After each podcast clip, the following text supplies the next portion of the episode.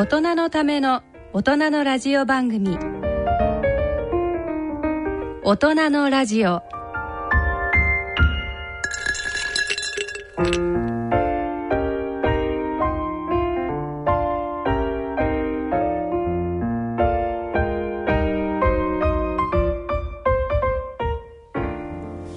皆さんご機嫌いかがでしょうか？立川楽長です。ご機嫌いかがでしょうか？篠崎直子です。今回ははい今回はね今回は何ですか？いつもと違うんですよ。違う。今回ちょっとね真面目なこと喋ろうと思って。もういつもなんかふざけたことばっかり喋ってんじゃないですか。ふざけたことしか喋ってないってそうそいうそれしか喋れないんですけどもね、はい。今日はね、真面目なテーマでいきますよ。あら楽しみですね。どんなどうぞテーマなんでしょうか。あの聞いてください今日は。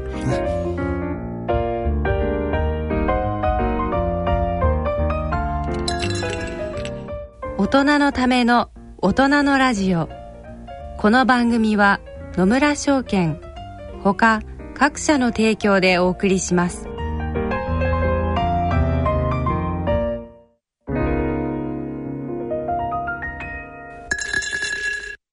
野村。第二の人生に必要なのはお金だけじゃないから。ゆったりとした旅を楽しみたい。健康はもちろん若々しさもまだまだ保ちたい。住まいをもっと快適にしたり相続のこととかもしもの時のことも考えておきたい。セカンドライフのために知りたいことってたくさんありますよね。あなたのハッピーなセカンドライフのために。野村証券の本支店ではさまざまなスペシャリストを講師にお招きして野村のハッピーライフセミナーを開催しています。詳細はウェブで「野村のハッピーライフ」と検索してください。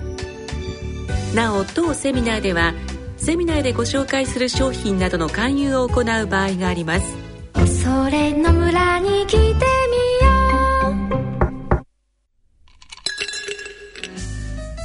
え今日はね、子宮移植という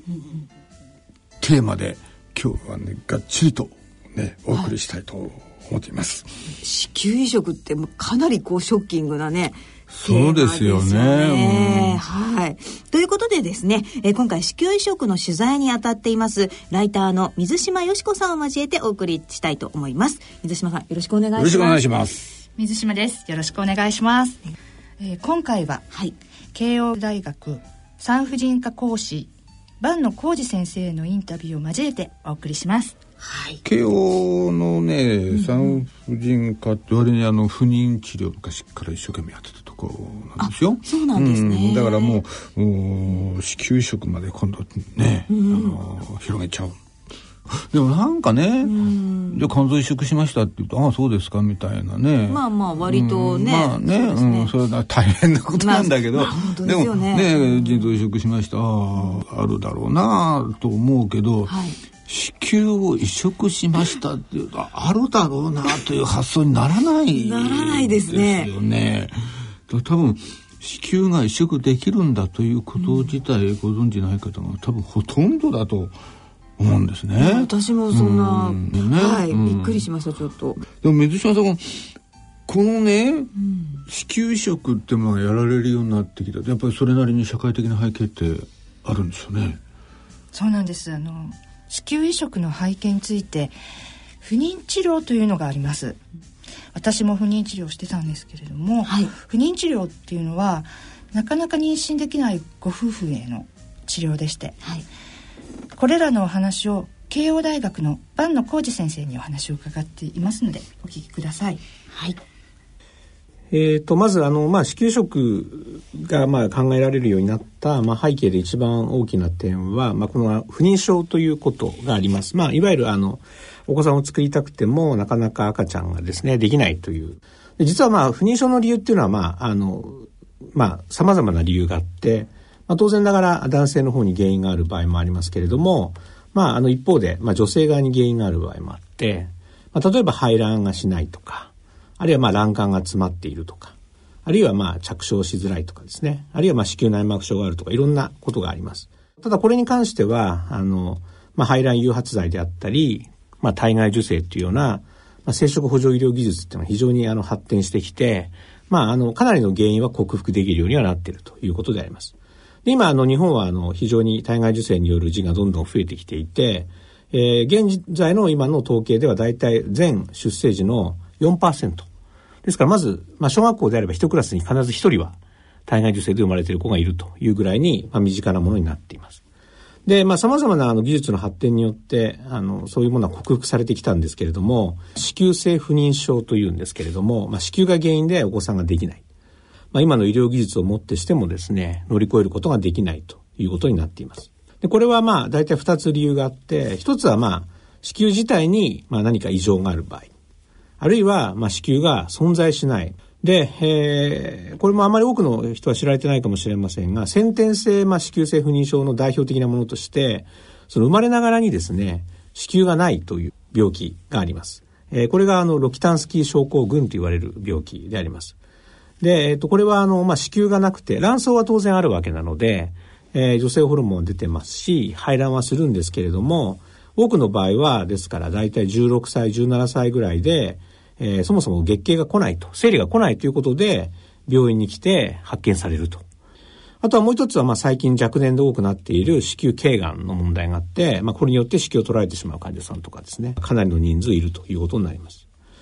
で、大体ロキタンスキーが、えっと、2500人に1人ぐらい生まれると言われているので、実はかなりの人数が多分いらっしゃると思うんですが、まあ、正確な統計がないと。いうことがあります。それから、まあ、あと今言った若い人で子宮頸がんで子宮を取っている方というのもかなりの人数がいらっしゃるので、おおむね20から30代ぐらいのちょうどお子さん欲しいだろうなという年齢に想定すると、おそらく推測ですけども、日本で6万人ぐらいの人は、えー、お子さんが欲しいんだけれども、まあ、子宮がないという状態になっているというふうに我々としては推測しています。はい。ということで、万野先生のお話を伺いましたけど、ねまああの不妊治療の延長線上にね来てだから今体外受精がかなりね、まあ、さっきおっしゃってたように盛んにやられてますがあまた新たな道をねここで開いたってことですよね。まあ、そうですよねでもこのロキタンスキー症候群とおっしゃってたけど多分お聞きになってる方、うん、初めて聞く言葉だと思うんですね。初めて私聞きました、うん、子宮がない。あの卵巣っていうところでいわゆる卵ですよね、それ作るのね、月に1回それが卵巣から出てくるのね、これを卵管っていう管を通してこれが子宮まで移動するんですよ。でさっき着床っておっしゃってた、はい、ね、着床って言ってもお分かりにならないかもしれないけど、うん、それが卵管をずっと通ってきて子宮の中まで入ってくると、うん、それと子宮の壁にその卵が、まあ、卵卵ですよね、はい、えー、それがあのくっつくっていうのかな、そこでまああの定着するっていうのか、まあ、収まる。それが着床って言ってるんですね。でこのプロセスの間に精子が入ってくると妊娠をすると、うん、そうすると妊娠すればその子宮の中で、まあ、赤ちゃんになるんだけど、うん、妊娠しないとその卵は月に1回捨てられる。これがまあ生理ってことになるんですね、うん。そういう流れを取るんだけども、この発生学的にね人間がこう人人間ともともと一つの卵でしょ？これがだんだん分裂して、ね。はい、えー、最終的に赤ちゃんの形になるってね、うん、めちゃくちゃ不思議だけど ね。なんでみたいな気がするけどね、ね、私たちも卵だったんですもんね、うん、そうそう本当に一つの細胞だったんだもんね、うんでそれをまあ発そういうのは発生っていうんだけどもその発生の途中でねその子宮の部分だけが発育がすごく悪くなっちゃう状態になっててだから卵巣まではできるんですよ。でもそこから先の子宮が育たない。うん、でもさっき先生おっしゃってたように、まあ、卵巣から女性ホルモンが出ますからそういういわゆる女性らしい体を作ることは問題なく起きてくる。でも子宮がないから生理は起きないわけでしょ。だから卵が来ても着床もしないわけ。だから生理も当然来ない。だから思春期になってってようやく気がつくってこれもショックだよね。ショックですよね。だって1617歳で。一番感性の鋭い時期でね自分には子宮がないっていう、ね、そう言われた時のショックってもうねえ。ねあまりあるよねこれ想像してもね。本当にまあもうショッキングな。しかもそれがねとかね2000学人に1人と、まあ、その、まあ、だから結構多いわけですよ。だから、人知れず悩んでる女性がいっぱいいるってことですよね。あそうですね。人にも言えないですもんね。そこにまあ、巧妙を与えたみたいなね、はい、そうねそういうことなんですね。まあ日本でね、まあこういうこと今、慶応が一生懸命やってるってことなんですが、これ、外国はどうなの？国際的にはなんかコンセンサスみたいなものあったりするんですかね、こういうものって。はい。あの、そのあたりのことも、はい、あの、慶応大学の万野先生にお伺いしておりますので、はい、お聞きください。えー、実は世界でもですね、かなりの多くの国、特にまあスウェーデンが非常に有名なんですけれども、まあ、スウェーデンを中心としたヨーロッパ、それからまあアメリカの一部、それからアジア、かなり多くの国がこのまあ子宮食をまあ研究していると。まあ我々のまあ日本もまあ慶応病院をはじめとして、えー、まあいくつかの施設がまあ研究しているということがあるんですが、おおむねですね、まあヨーロッパに多いというのは、やはりヨーロッパというのはあの、生殖法といって法律で代理母が禁止されているっていうのがあるので、そういう背景があるところ、まあ、日本もあの基本的には原則禁止というふうに言われてますけれども、そういうところでやはりどうしてもですね、この子宮食っていう技術は、えー、かなり研究が進んできているということであります。で、えっと、まあ、日本は、あの、まあ、スウェーデンに、ま、遅れること、あの、まあ、2009年ぐらいからですね、えっと、研究を開始して、えー、それ以前もですね、日本も、あの、いろんな動物を使った研究はあったんですけれども、まあ、我々はそのカニクイザルという猿を使ってですね、えー、研究を進めてまいりました。まあ、最大の理由は、あの、非常に解剖学的に人に近い、まあ、ちっちゃいんですけれども、非常に人に近いということがあるので、まあ、あの、人の臨床研究をする上では、まあ、動物モデルとしては非常に最適ではないかというふうに考えてやってきました。で、スウェーデンのチームは、主にヒヒを使って研究をしてきたということであります。ただ残念ながらスウェーデンのチームは、まあ、ヒヒではですね、一例も妊娠もしていないし、えー、ヒヒ同士の子宮をこう、入れ替えた状態では一例も月経の発来を起こしてないんですけれども、まあ、日本は2012年に、えー、いわゆる自戒食、一回外した子宮をくっつけて、まあ、霊長類で初めて妊娠出産に成功していると。それから、えっ、ー、と、いわゆる猿同士の交換でも、日本は月経の発来まで確認できているので、まあ、実は動物を使ったあの研究レベルで言うと、まあ、スウェーデンのチームよりも我々の方が実は成果を上げているんですが、えっ、ー、と、2013年にですね、スウェーデンの方はまあ人で、えー、もうすでに成功していて、まあ、現時点で、えー、と7例、えー、出産しているというのがスウェーデンの状態。世界ではもう、どんどん実際にですね、人で、まあ、臨床研究、まあ、臨床への応用っていうのはもうされているという状況だというふうに思います。いやじゃあ世界ではねスウェーデンでは7例ねすごいですね成功しているということででもなんかかイメージできないよね。その子宮を移植するというのが、うん、まあそれは心臓やね、うん、腎臓が移植できんだから子宮だって同じようにやりできるんでしょうけどね。ね、具体的にはどうしてるんですか、うん、この人間で子宮を移植するという時には。移植の、まあ、実際の流れ、はい、それから問題点、はい、あとあの課題についてもあのバ野先生にお伺いしておりますので、はい、お聞きください。はい、まずあの前提としてまずご夫婦であるということが前提なんですね。当然ながらまあ卵巣はご自分のものを使うと。ですから卵子もご自分のものを使って最初に体外受精の技術を使って受精卵を作るというところから始まります。ですからこれはもう遺伝子的にも完全に夫婦のお子さんということになります。で、次に、まあ、第三者の方から、えー、子宮をいただいて移植をさせるということになります。でそして、えー、子宮がくっついて、そこで、えー、まあ、拒絶されないように免疫抑制剤を使って月経を戻したところで、えー、その作っておいた受精卵、凍結しておいたものを戻すという作業になります。そして、まあ、赤ちゃんが生まれるという時に、今までの移植と全く違うところなんですが、最終的にはお子さんを作ることが目的なので、えっ、と、スウェーデンのチームの考え方としては、お二人生まれた時後にはもう子宮を取ってしまうということをします。で、まあ、これがあの、一般的に考えられているこの子宮食のあのスキームなんですけれども、通常の移植と違う点がもう大きな点が二つあって、まあ、一つはそもそも子宮というのは生命維持臓器ではないので、えー、そういうものをまあ人からもらうという移植がですね、果たして妥当なのかどうかっていう議論がまあ一つあるということになります。ただ逆に言うと、生命臓器ではないので、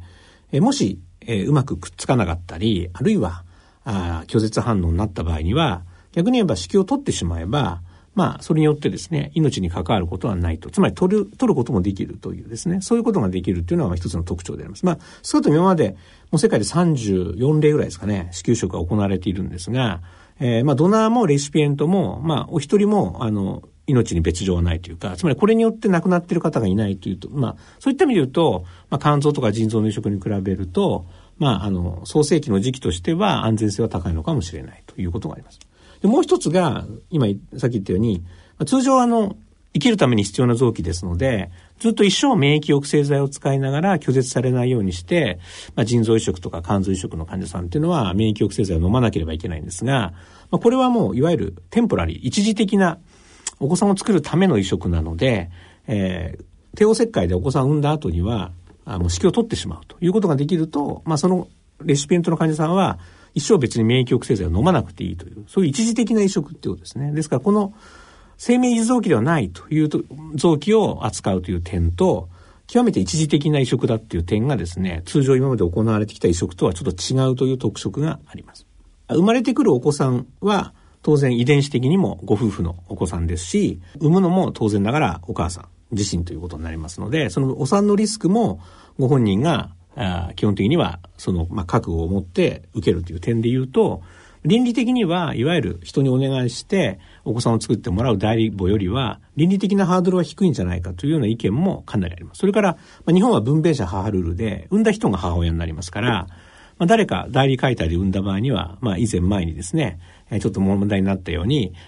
産んだ人が母親になってしまいますから、それを一時的にその養子縁組、特別養子縁組制度を使って戸籍を移して実際に母親関係を作るわけですけれども、これはもうそのまま産んだ人が母親ということなので、まあ法的なところから考えても、まあ基本的には民法のですね、日本の法体系にはまあむしろ合っているという、そういうことがあります。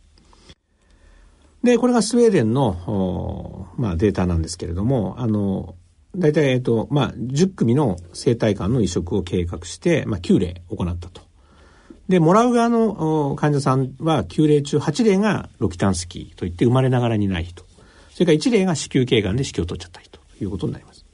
で誰からもらったかというと、まあ、半数以上の5例がお母さんからもらったということになっています。それ以外にお姉さんとかおばさんとか、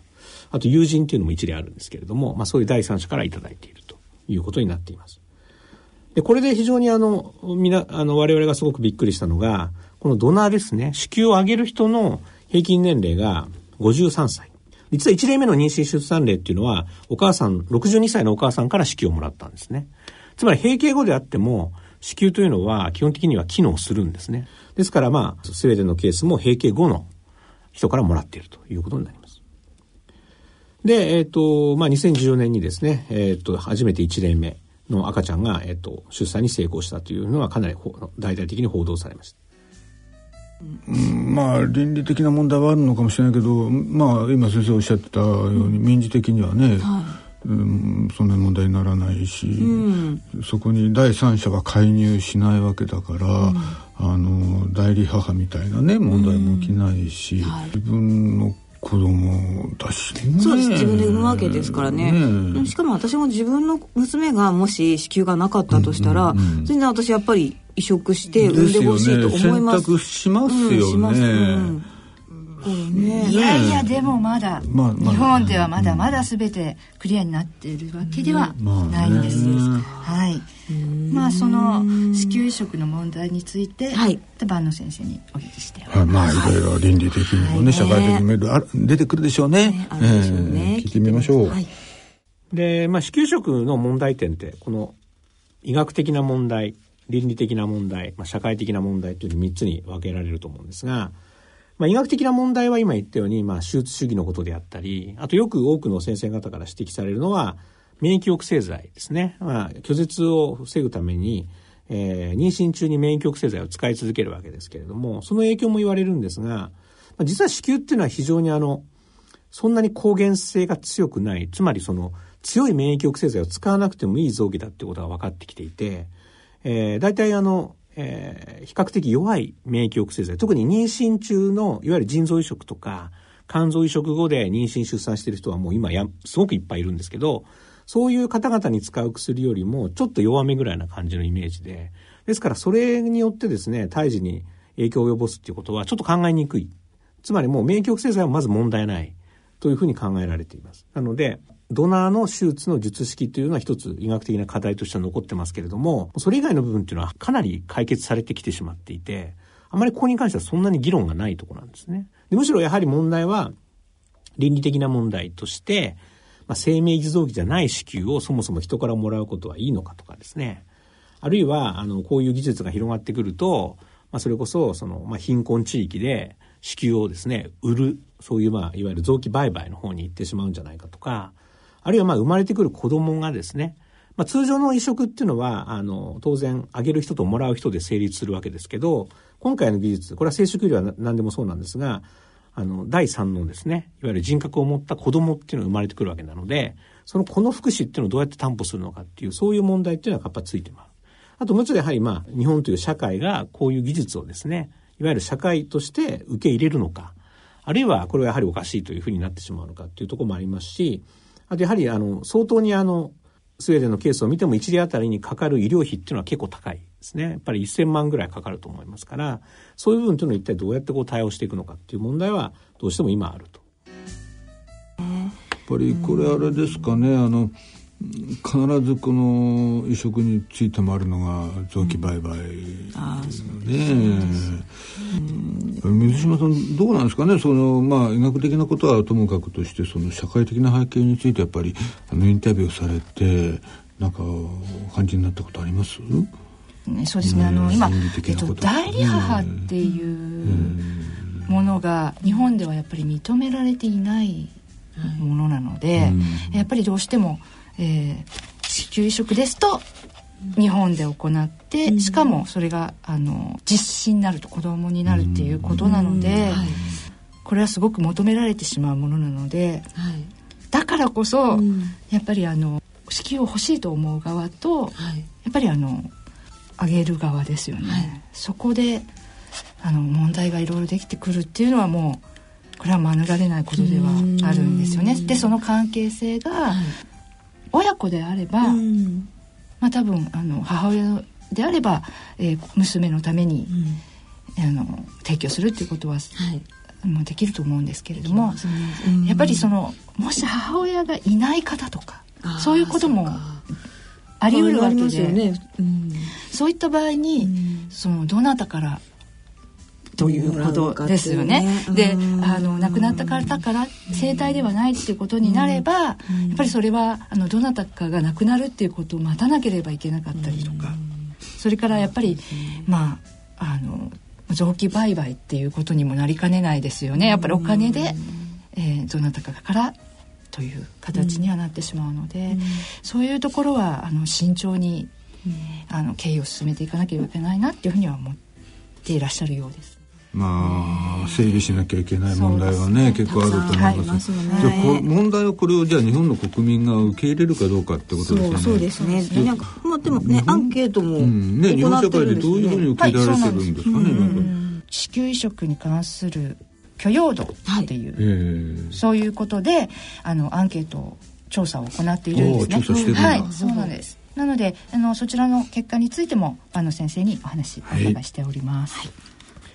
で、やはり多くの日本の人たちがどう思ってるのかっていうこと大変重要だと思っていて、これはあの、2014年に我々があの、いわゆる、えーと、インターネットを通じて、えまあ、いわゆる一般市民と言われる方々にアンケート調査をして、これはあの論文になってますけど、その結果があります。でそうするとですね、まあ、当時、まあ、2014年のデータですけれども、えーまあ、日本の大体ですね、えー、生殖年齢ぐらいの人たちに聞いてると思うんですが、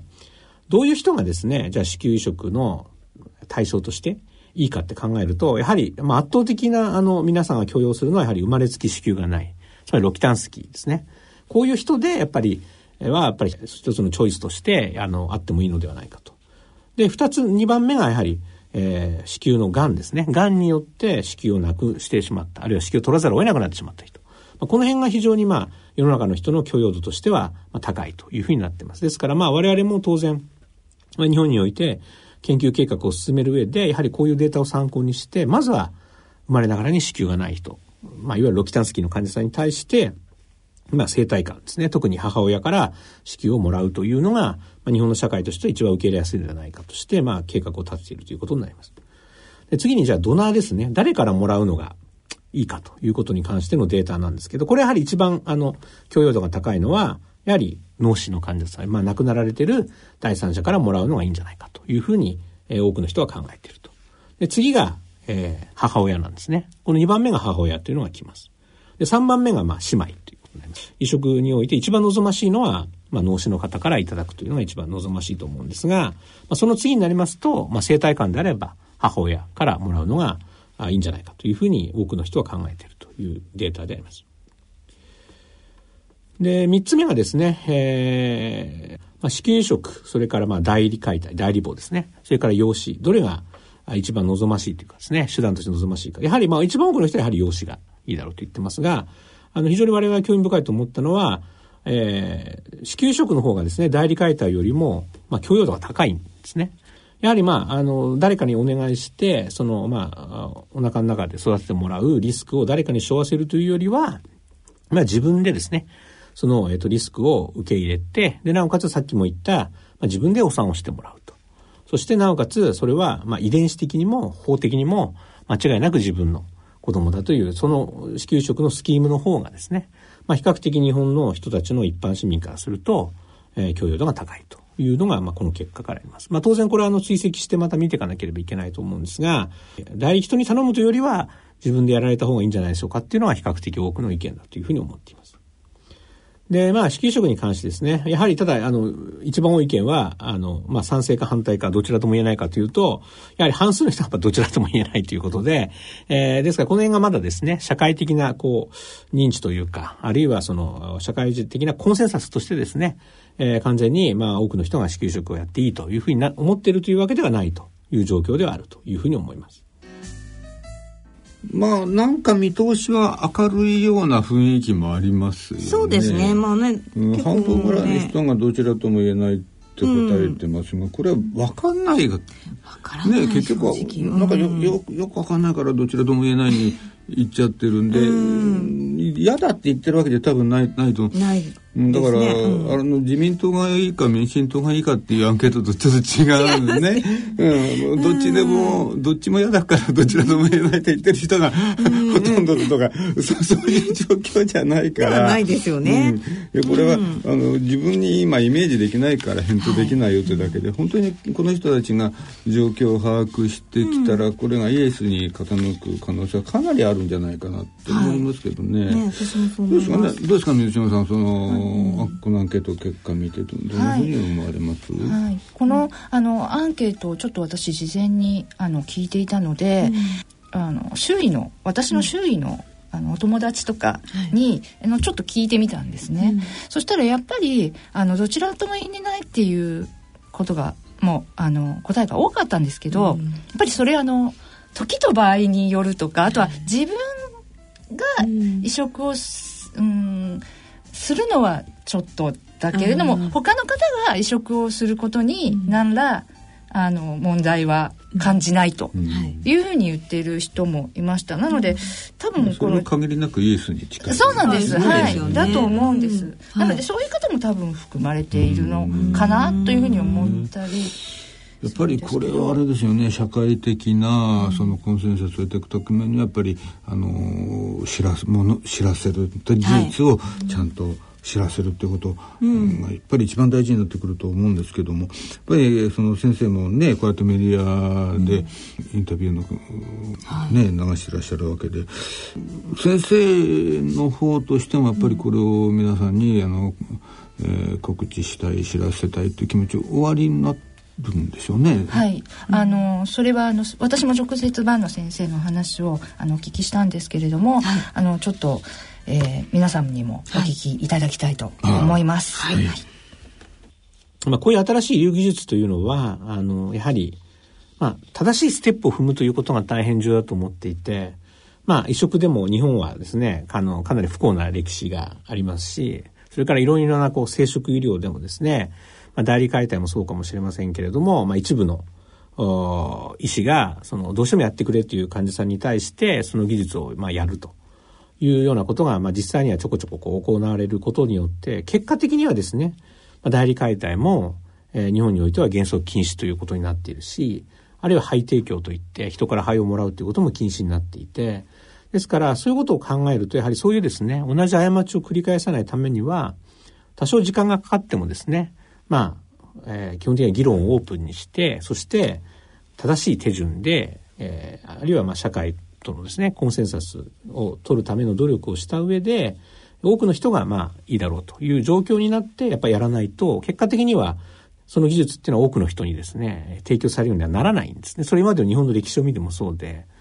ですから、まあ移植もですね、まあ心臓移植のケースがあるかもしれませんが、そういうもので大きく時間的なですね、移植医療が後退した時期もありますし、結果的にはですからその目の前のですね、何人かの患者さんにやってあげる時の手続き論が大変重要だと思っていて、その手続き論を、まあ、なんていうんですかね、あの、おろそかにしてしまうと、結果的にはそういう医療技術というのは世の中に普及しないし、多くの人に福音を与えることにならないので、まあ、多少時間がかかっても一個一個ですね、しっかり議論を積み上げてやっていきたいというふうに思っているということであります。また、万野先生が日々、あの、キタンスキー症候群の方々と接しておられる中での患者さんの思いについても触れていただきました。はい、で、まあ、実はこのロキタンスキーっていう病気は、あの、まあ、今回のこの子宮食の話が出てきて、まあ、比較的多くの報道とかで取り上げられることになってですね、それまで実はロキタンスキーの患者さんっていうのは、えー、さっきもお話したように2500分娩あたり1例ぐらいは、え、ー、と、生まれてるぐらいの計算にはなるんですけれども、僕らも、えー、おそらく産婦人科医であっても、えー、一生涯で一人見るか二人見るかぐらいしか実際にはお目にかからないんですね。それぐらい非常に稀なんですね。っていうのは最大の理由はともかくその16歳、17歳で病院に行って子宮がないと、ロキタンスキーですということが診断されると、もうそこからですね、完全にアンダーグラウンドに入ってしまって、えー、その後はもうそれを自分の秘め事としてですね、おそらくはお母さんと自分だけの秘密にして、お父さんも知らない。で、将来のパートナーも知らない。で、それを隠したままご結婚されて生活をしてるっていう人がかなり多いんですね。で、今回実はこの初めてこの子宮食っていう話があって、それでロキタンスキーの方も、まあ、子宮をもらって、お子さんが作れるかもしれないってなった段階で、初めて、日本で初めて2つ患者会っていうのができて、それで、あの、比較的ロキタンスキーの患者さん方もですね、えー、自分たちのメッセージを、えー、社会に対して発信するようになったということが、そういう病気の人たちがいて、そうやって苦しんでる人たちがいてという、まあそういう人たちが声を上げる一つのきっかけになったのが、この子宮食の話題であったことは間違いないんですね。ですからまあ我々として、まあそのロキタンスキーの患者さんたちのやっぱ意見を聞くと、それはやはりこう非常に切実にですね、えー、まあ子宮を、移植を希望されている患者さんが多いことも事実です。特に、えー、ロキタンスキーのお嬢さんを持ったお母さんが、自分の子宮をともかく上げたいという気持ちはものすごく強いですね。だからやはり、まあ、自分は当然娘さんを産んでるわけで、えー、子宮があってお子さんを産んで、そういう、そのお母さんの立場からすると、その自分の娘がですね、その子宮がないということで、非常に辛い生活を送っているということに関して、まあ、自分がですね、もう使わなくなった子宮でも上げれるもんなら上げたいという思いは、非常に強いものを我々はやっぱ肌で感じているので、やはりそういうやはりあの患者さんたちの声に、まあですね、真摯に耳を傾けつつですね、やはりそれもその一方で、まあその対社会に対して、まあきちんと、まあ公明正大にですね、えー、プロセスをあのしっかり明らかとして、しっかり進めていくことが、まあ結果として多くのですね、その患者さんに対しての福音になるというふうに思っているので、まあ、ただ、あの、いよいよ保健病院の中でもチームが作られて、そういう議論が、あの、割と煮詰まってきていますので、まあ、なんとか、日本での初めてのですね、この臨床研究を、あの、慶応病院でですね、多くの診療科の先生方とチームを組んで、えっ、と、スタートさせたいという思いは、まあ、強く今持っているということだと思います。あ確かにねおっしゃる通り十分に情報公開をしてでまもう国民的な議論としてね、はい、みんなであの話し合って一番、みんなが納得するコンセンサスを、まあ、求めて、で進めていく、まあ、おっしゃる通りですよね。ででも本当ねそこまでやっぱり慎重に考えてねえ、本当に。うん。やっぱりね、あの医者みんなそうだと思うけど、うん、目の前にいる人を何とかしてあげたいってもうこれが全てのベースですよね,、まあそうですね。だからなんとかこの人にあの子供のいる環境を提供したい、うん、もうこの気持ちが全てだと思うんですけど、うん、やっぱりねあの篠崎さんもお母さんでいらっしゃるし、はい、ね水島さんもね、あのそのどうですかねそのやっぱり子供を持つ思いっていうものものだと思うんですけどね。ね。子供がねいるっていうことがまあ全てではないですし、だから子供がいたからすごい幸せかっていうとまたそこは違った部分があると思うんですけど、ただまあね子供が欲しいって思ってる方の、まあ、その思いをね叶えてあげるとかっていうことはやっぱりすごいねしてほしいと思うし大事なことだと思うし、ねまあ、壮大なドラマでもあるんですけど、ね、難しいとこですけどね。水島さんもね不妊治療されてたということで、やっぱりそのことへの思いはねすごく強くお持ちになってるんじゃないかと思いますけども。そうですね。子供を持つとか持たないとかっていうことだけがあの、まあ、もちろん幸せのバロメーターではないとは思うんですけれども、でも持ちたいって思っている人とか、まあ、ロキタンスキーのような患者さんが子供だけっていうことではないですけれどもやっぱりその子宮移植っていううん、まあ、一つの可能性があるっていうことで、うん、えー、まあ、気持ちが落ち着いたりとか気持ちがまあ将来もしかしたらそういう子宮移植によって子宮が持てるっていう希望とか、はい、そういうものがあのもし、まあ、叶えられるのであれば、やっぱりこれはまあ、正しいプロセスを踏んでということではありますけれども、えー、必要なことではではないかなというふうには思います。確かにね目の前に選択肢が現れるってだけでもどっか気持ち明るくなりますよね、まあ、選ぶ選ばないともかくとして選択肢があるんだっていうことは大きな救いでしょうねそれはね。希望がね、ありますよね。はい。今日はなんかもう真面目な、はい、絞 りに絞ったテーマでお話をさせていただきました。はい、ねえー、ということですが水島さんこの本から取材されたものは別の機会に放送する予定なんですよね。はい。はい。えー、うん、9月29日の放送では、はい、不妊治療に焦点を当てたものを放送します。うん、はい、それで、えー、11月17日ですが、はい、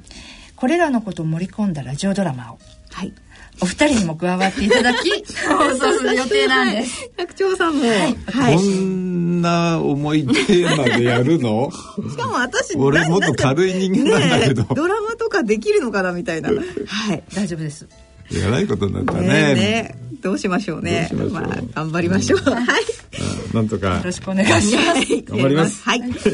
ー、今回は子宮移植をテーマにライターの水島よし子さんにご出演いただきまた慶應義塾大学医学部産婦人科講師の万野浩二さんのインタビューとともにお送りしました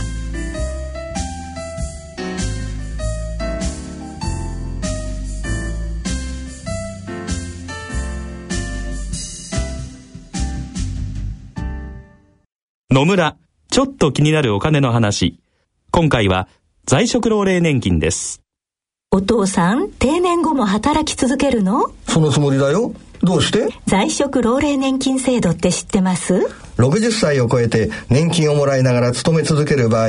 ボーナスを含めた給与の収入や年金の額によって年金が減額されたりもらえなくなったりする制度のことだろその通りです。気をつけないといけないのは年金の支給額には直前の1年間にもらっているお給料の額が影響するということ。うん。いろいろなケースがあるから近くの年金事務所で確認した方がいいね。さすがお父さん。再就職に向けて万全ですね。まだまだしっかり働いて年金財政の改善に貢献したいね。でもお小遣いは減額ですよ。お金に関するご相談は、お近くの野村証券へどうぞ。それ野村に来てみよう。大人のための大人のラジオ。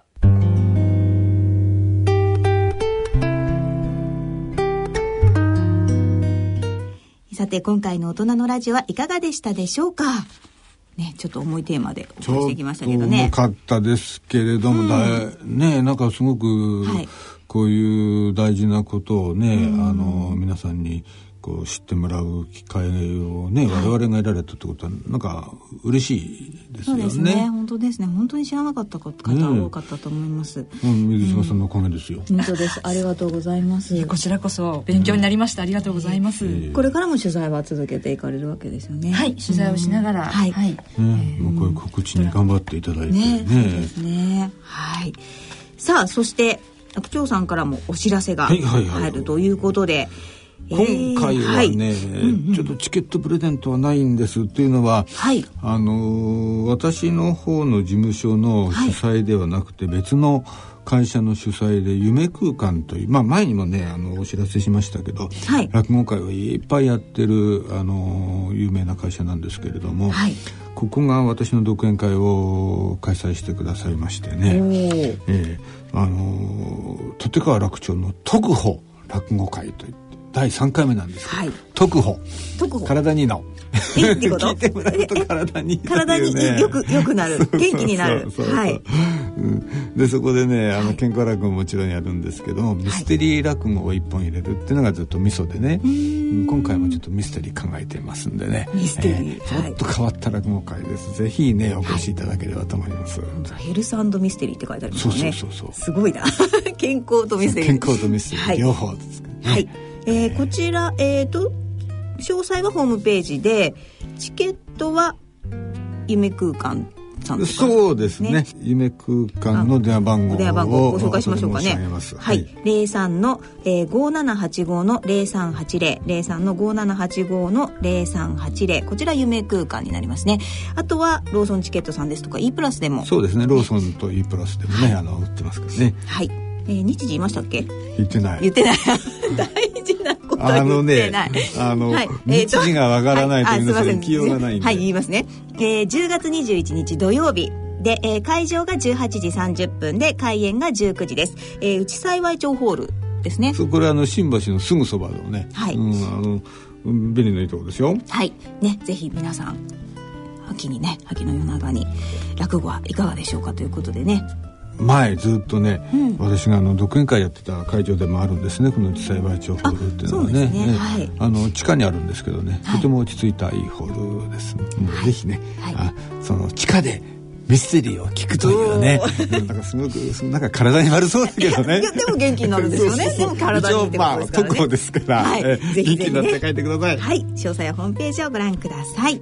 はい。ということで、えー、今日はライターの水島よし子さんを交えてお送りしてまいりました、えー、そろそろお時間となりました。お相手は篠崎直子と立川楽長でした。それでは次回の放送まで。さようなら。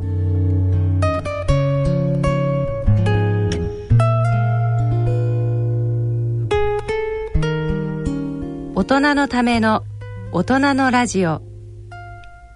この番組は野村証券他各社の提供でお送りしました。